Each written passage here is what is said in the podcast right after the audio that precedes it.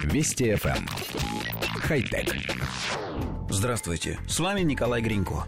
Власти Австралии установили камеры, которые будут фотографировать водителей, использующих за рулем телефоны.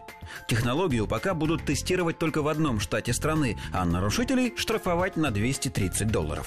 Эксперты по дорожной безопасности Австралии обеспокоены растущим числом дорожно-транспортных происшествий с участием водителей, использующих смартфоны.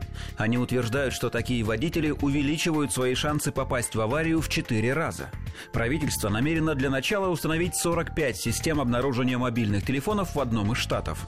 Каждая из этих систем состоит из 2 камер. Одна из них фотографирует номерной знак автомобиля, а вторая с высоким расположением объектива направлена на лобовое стекло и может зафиксировать, чем заняты руки водителя.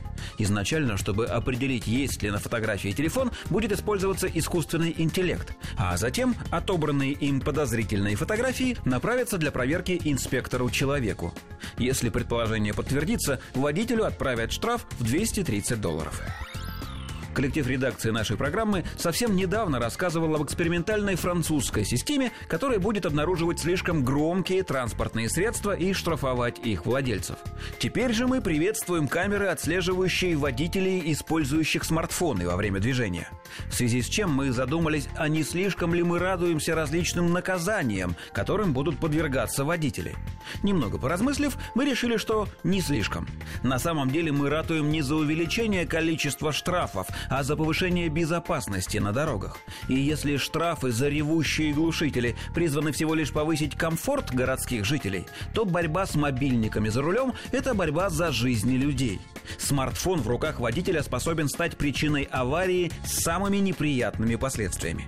Кроме того, есть веские доказательства того, что введение штрафов способно улучшить дорожную ситуацию. Примеры можно найти и у нас в стране.